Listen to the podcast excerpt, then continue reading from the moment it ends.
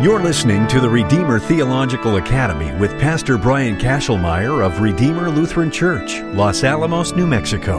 On the Redeemer Theological Academy, we mine the riches of the Scripture and the Church Fathers and find in them Jesus, our Savior, our Redeemer. Here's the Academy with Pastor Kachelmeier. Welcome back to the Redeemer Theological Academy. Now, in our last lecture, we were talking about Isaiah 55, and now we didn't quite finish talking about verse 4. Let's go ahead and pick up at verse 4. Behold, I made him a witness to the peoples, a leader and commander for the peoples. Now, if you recall in our last lecture, we noted that the referent here is Jesus. Jesus is the one who has ears to hear and eyes to see. He's the one who is an eyewitness. And then he speaks, and he speaks the truth that he's been given to speak. In fact, he is incarnate truth. But recall with me that the people of Israel had failed to be witnesses to the truth. Just as the people of Israel failed to be a faithful servant to God, we see the fulfillment of the true servant of God and the true witness of God in Christ. Now, back in Isaiah 44, we have these words Fear not, nor be afraid. Have I not told you from of old and declared it? And you are my witnesses. Is there a God besides me? There is no rock, I know not any. Now, again, notice in Isaiah 44, Israel was to be the witness of God, witnesses of God's truth. But yet, instead of embracing the truth, believing the truth, teaching the truth, confessing the truth, they were enticed and enamored with falsehood, darkness, and deception. They went after false gods. They went after falsehood. They were deceived by the devil. The idolatry had made them blind and deaf, so that they could not be eyewitnesses or ear witnesses to the truth. In fact, in Isaiah 44, the very next verse goes on to say, All who fashion idols are nothing, and the things they delight in do not profit. They're witnesses. Witnesses neither see nor know, that they may be put to shame. I want you to take note of the connection between those who serve false gods, who cannot see and who cannot hear, they become like the gods that they serve. After all, these false gods have been made in the fallen image of humanity. With no eyes to see and no ears to hear, these gods can do nothing. Their servants become like them. On the other hand, those who listen to the voice of the true God, who see the revelation that Isaiah himself is giving. The one who has ears to hear God's voice is one who has ears to see the revelation and the vision of God. And ultimately, of course, that vision will be made manifest in the incarnation. The God Himself, who is invisible, will become visible. The Word will become flesh. Jesus is the visible image of the invisible God. And those, of course, who believe in him, who are his servants, well, we are being formed and shaped into the image of the true, only begotten Son, who can see and who can hear. But now, going back to Isaiah 44 again, earthly Israel, the unfaithful witness, does not have eyes to see or ears to hear. Instead, he has fallen after false gods. And so Isaiah goes on to say the ironsmith takes a cutting tool and works it over the coals. He fashions it with hammers and works it with his strong arm. He becomes hungry, and his strength fails. He drinks no water and is faint. Now, again, notice the mockery of idolatry and makers of idols. That idolatry makes one hungry and thirsty. Well, that's where we end up back in our chapter here in the opening words of chapter 55. Come, everyone who thirsts, come to the waters. And he who has no money, come, buy and eat. Come buy wine and milk without money and without price. And again, the question is put forth why do you spend your money for that which is not bread, and your labor for that which does not satisfy? Listen diligently to me, and eat what is good, and delight yourselves in rich food. You see the contrast. The contrast between the true God who satisfies, the one who is good. As the psalmist will tell us, taste and see that the Lord is good contrasted with the false gods. They cannot sustain, they cannot satisfy. In fact, it only leaves the idolaters hungry, worn out, and thirsty, with no rest, and of course, with no life. That's why in Psalm 115, when the psalmist makes a mockery of idolatry, it says, They have mouths but do not speak, eyes but do not see, they have ears, but do not hear, and noses, but do not smell, and those who make them become like them. So do all who trust in them.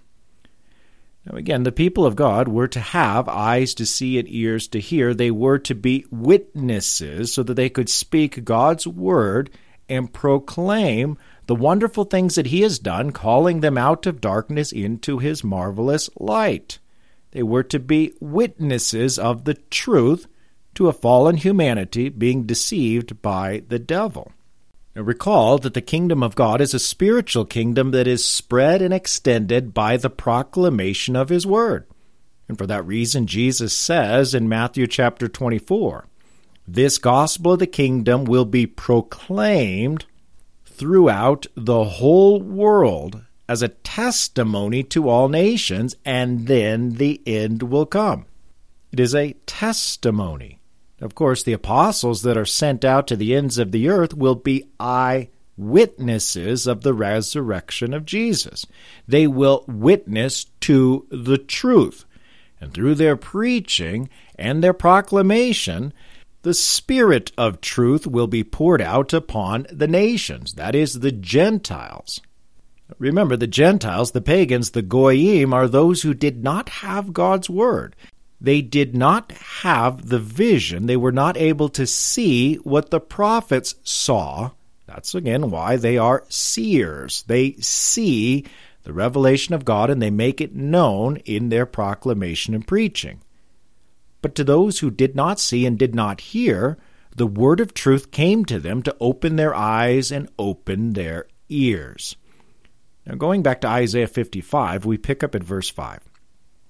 Behold, you shall call a nation that you do not know, and a nation that did not know you shall run to you, because of Yahweh your God, and of the Holy One of Israel, for he has beautified you. Now, notice in this passage, we are referencing the conversion of the Gentiles a nation that did not know, a nation that did not know you. And when we talk about the conversion of the Gentiles, we talk about the incarnation, the person and work of Christ, who came in the flesh, who was crucified, died, buried, raised again from the dead, and ascended into heaven and sends out the apostles and continues to give out gifts to his church that all may hear and believe and see. Now recall with me back in the previous chapter in Isaiah 54, it opened up by saying, Sing, O barren one, who did not bear, break forth into singing and cry aloud. You who have not been in labor, for the children of the desolate one will be more than the children of her who is married, says Yahweh. Now, of course, Paul quotes this in Galatians chapter 4. Now, this may be interpreted allegorically. These women are two covenants. One is from Mount Sinai, bearing children for slavery. She is Hagar. Now, Hagar is Mount Sinai in Arabia. She corresponds to the present Jerusalem, for she is in slavery with her children. That, of course, would be those who rejected Jesus in earthly Jerusalem. But Paul goes on in Galatians 4 and says this But the Jerusalem above is free, and she is our mother. For it is written, Rejoice, O barren one who does not bear, break forth and cry aloud, you who are not in labor. For the children of the desolate one will be more than those of the one who has a husband. Now, you brothers, like Isaac, are children of promise. Now, remember, Paul's context here is back in chapter 3 of Galatians, where he says, In Christ Jesus you are all sons of God through faith. For as many of you as were baptized into Christ have been clothed with Christ. So we are adopted sons, heirs of the promise by faith in Christ.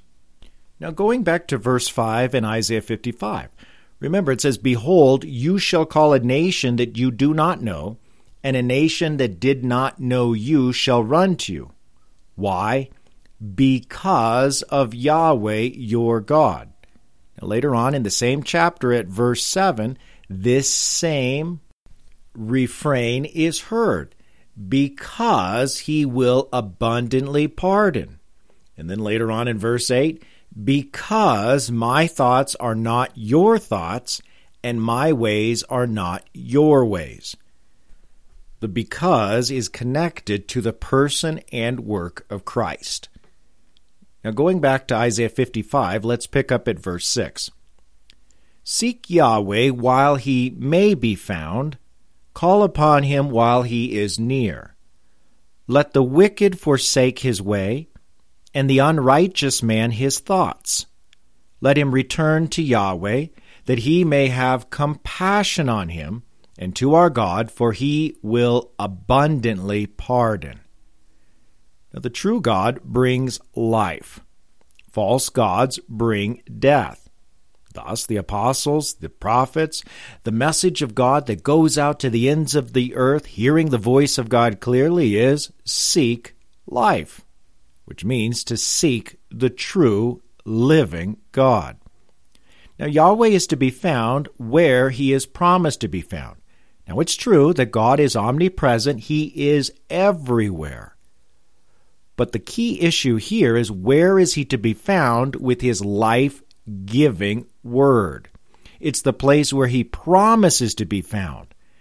He promises to be found where his name is. That's dwelling at his temple. He promises to be found in his word in sacraments. He promises to be found in the incarnation, the place where his glory dwells. For this reason, Jesus says, I am the way, the truth, and the life. No one comes to the Father except through me. If you've seen Jesus, you've seen the Father. If you've heard Jesus, you've heard the Father. If you have Jesus, you have the Father. But if you do not have Jesus, you do not have the Father. Message is a message of invitation. Seek Yahweh while he may be found Call upon him while he is near. Take note of the incarnational language. Yet, humanity, even though humanity hears this word of invitation, by nature, humanity is at war with God, in rebellion against God. Thus, the wicked, that is, the unbelieving, unrepentant, well, they are the ones who follow their own ways. They follow their own thoughts. Therefore, this message of uh, salvation comes out that they would be turned from their ways and their thoughts. It is a call to repentance. You see, Yahweh does not desire the death of the wicked, but rather the repentance and life. Repentance is the turning, the conversion of the heart, which of course is the work of God through the power of His Word. The most famous passages about this topic, of course, are found in Ezekiel 18 and Ezekiel 33. So in Ezekiel 18, we have that rhetorical question in which Yahweh himself puts forth Have I any pleasure in the death of the wicked? declares Yahweh Adonai, and not rather that he should turn from his way and live? Well, later on in 33, he gives the very clear answer Say to them, As I live, declares Yahweh Adonai. I have no pleasure in the death of the wicked, but that the wicked turn from his way and live. Turn back. Turn back from your evil ways, For why will you die, O house of Israel? Again, to be turned is to be converted, is to repent, which of course is the work of God. Now, with the imagery of turning, you're either turned toward God or you're turned away from God. A heart that has turned away from God is a heart that no longer hears God's voice, no longer listens to the word and learns, but resists the work of the Holy Spirit.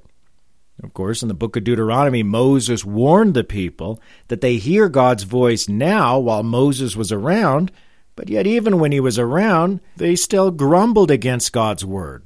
Therefore, how much more would they grumble and complain and reject God's word when Moses was taken away? Now, Moses warns the people that when you go into the promised land, if you continue to listen to his voice, then you will be blessed. But if you break the covenant and refuse to listen, resisting the work of the Holy Spirit, you will be cursed and then you will be dispersed. But the promise is that God will gather those who have been scattered because of sin, for sin separates from God. Now, Moses not only does he threaten and warn them, he also gives them the promise that God, who, like a good shepherd, will come and gather his sheep, of course, always pointing toward the picture of the incarnation. Thus, in Deuteronomy 4, he says, when you are in tribulation and all these things come upon you in the latter days, you will return to Yahweh your God and hear his voice. Of course, later on in Deuteronomy 30, he says the same thing. And when all these things come upon you, the blessing and the curse which I have set before you, and you call them to mind among the nations where Yahweh your God has driven you, and return to Yahweh your God, you and your children, and hear his voice and all that I command you today with all your heart and with all your soul. Moses is teaching about the depravity of humanity, that by nature we do not want to hear God's word. We do not want to know what is right in God's sight. We want to be gods ourselves, deciding what is good and evil. But as Moses tells us about the depravity of the human nature, Humanity is sinful, but he emphasizes that God is merciful. God is the one who turns his people to face him once again. He converts hearts and minds. And all this compassion and abundant pardon, this is all for the sake of Christ. We sin much, and he abundantly pardons. Where sin abounds, grace abounds even more. Now, in this passage in Isaiah 55, we are told that there is a day of salvation. The day of salvation is when you hear his voice, while he may be found, while he is near. In fact, Jesus, in the flesh, echoes these words, for he is the Word incarnate in John chapter 12. When Jesus says to his own people that would not receive them, Jesus says, the light is among you for a little while longer. Walk while you have the light, lest darkness overtake you. The one who walks in darkness does not know where he is going. While you have the light, believe in the light, that you may become sons of light. When Jesus had said these things, he departed and hid himself from them. Again, remember the words of Isaiah Seek Yahweh while he may be found, call upon him while he is near. Now, going on to Isaiah 55 at verses 8 and 9. For my thoughts are not your thoughts, neither are your ways my ways, declares Yahweh. For as the heavens are higher than the earth, so are my ways higher than your ways, and my thoughts than your thoughts. Now, here we have the contrast between heavenly ways versus earthly ways. The wisdom of God versus the wisdom of the world. Now, back in Isaiah 40, remember the prophet had said, Who has measured the Spirit of Yahweh, or what man shows him his counsel? The Apostle Paul picks up this discussion in 1 Corinthians chapter 2, when Paul says, we have received not the Spirit of the world, but the Spirit who is from God, that we might understand the things freely given us by God. And we impart this in words not taught by human wisdom, but taught by the Spirit, interpreting spiritual truths to those who are spiritual. The natural person does not accept the things of the Spirit of God, for they are folly to him, and he is not able to understand them because they are spiritually discerned. The spiritual person judges all things, but is himself to be judged by no one. For who has understood the mind of the Lord as so to instruct him? But we have the mind of Christ. Now notice that when Paul uses his language here, he's using interchangeably the mind of the Lord with the Spirit of Yahweh.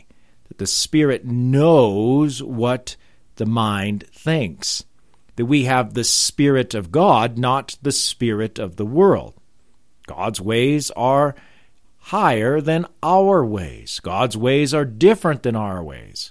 In particular, God's ways are the sure mercies and abundant pardon that we've been discussing in this chapter.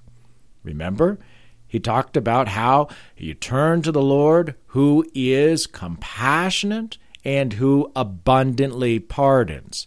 This is the way of the gospel, not the way of earthly rules and regulations, not the way of earthly you do something for God and he does something for you but instead in God's grace and mercy.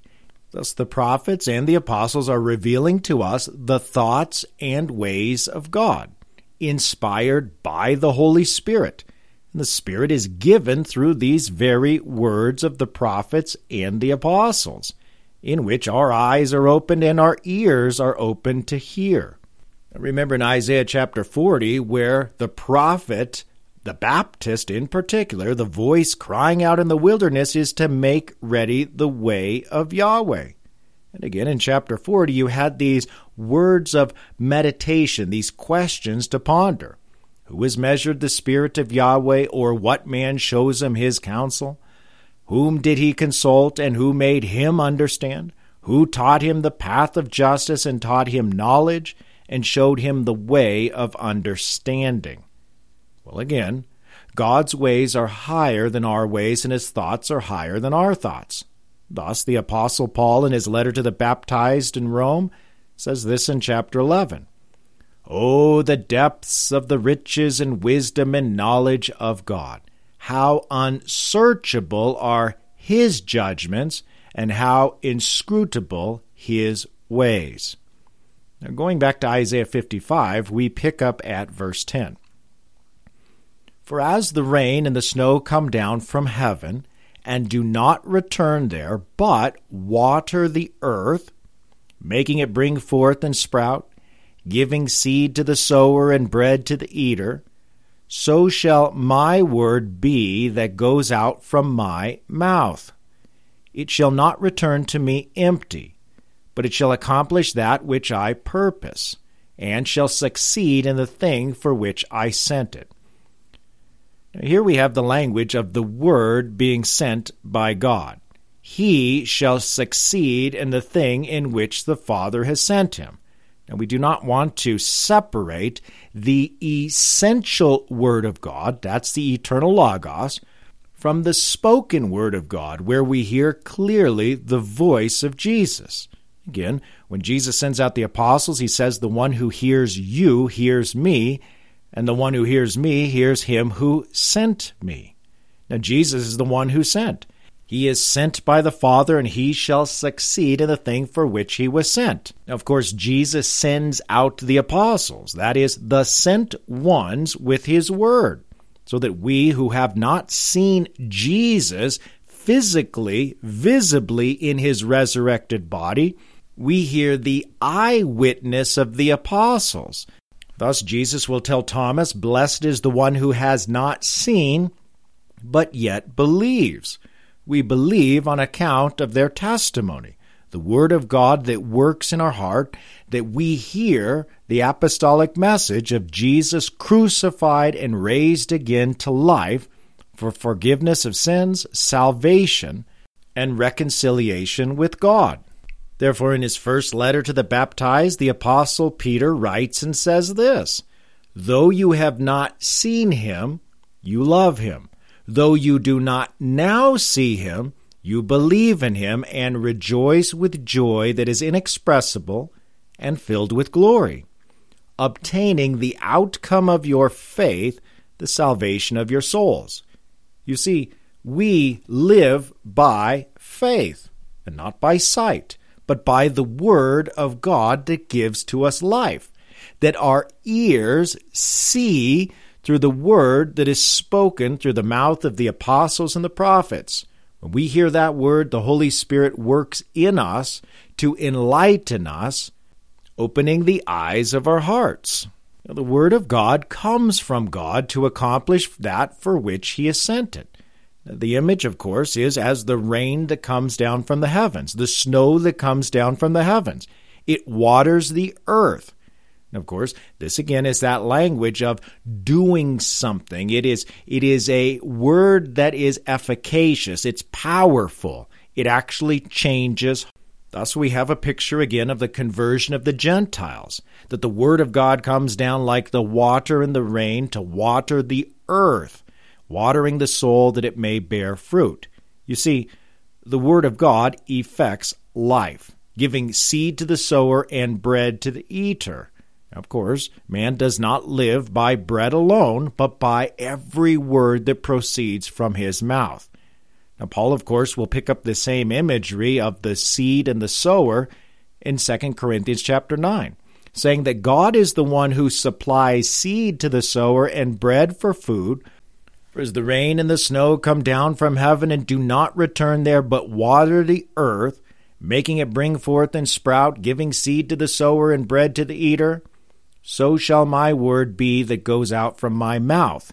And it shall not return to me empty, but it shall accomplish that which I purpose, and shall succeed in the thing for which I sent it. Of course, Paul will use this language in 2 Corinthians chapter 9 when he says that God is the one who supplies seed to the sower and bread for food, will supply and multiply your seed for sowing and increase the harvest of your righteousness. Now let's go back to Isaiah 55, picking up at verse 12. For you shall go out in joy and be led forth in peace. The mountains and the hills before you shall break forth into singing, and all the trees of the field shall clap their hands. Instead of the thorn shall come up the cypress, instead of the brier shall come up the myrtle. And it shall make a name for Yahweh, an everlasting sign that shall not be cut off. Now, first of all, this language of going out takes us back to the Exodus the image of God who comes to deliver us, to redeem us from slavery and captivity to Pharaoh in Egypt, which of course is a picture of the darkened deception and dominion of the devil. So when he says, You shall go out, this is to go out as in going out from Egypt. Now we are talking about this new. When we talk about the redemption of Christ, we are talking about the new Exodus echoed, of course, in Psalm 114. When Israel went out from Egypt, the house of Jacob from a people of a strange language, Judah became his sanctuary, Israel his dominion. The sea looked and fled, Jordan turned back, the mountains skipped like rams, and the hills like lambs. Here we are combining the image of a new Exodus with a new creation and a new song.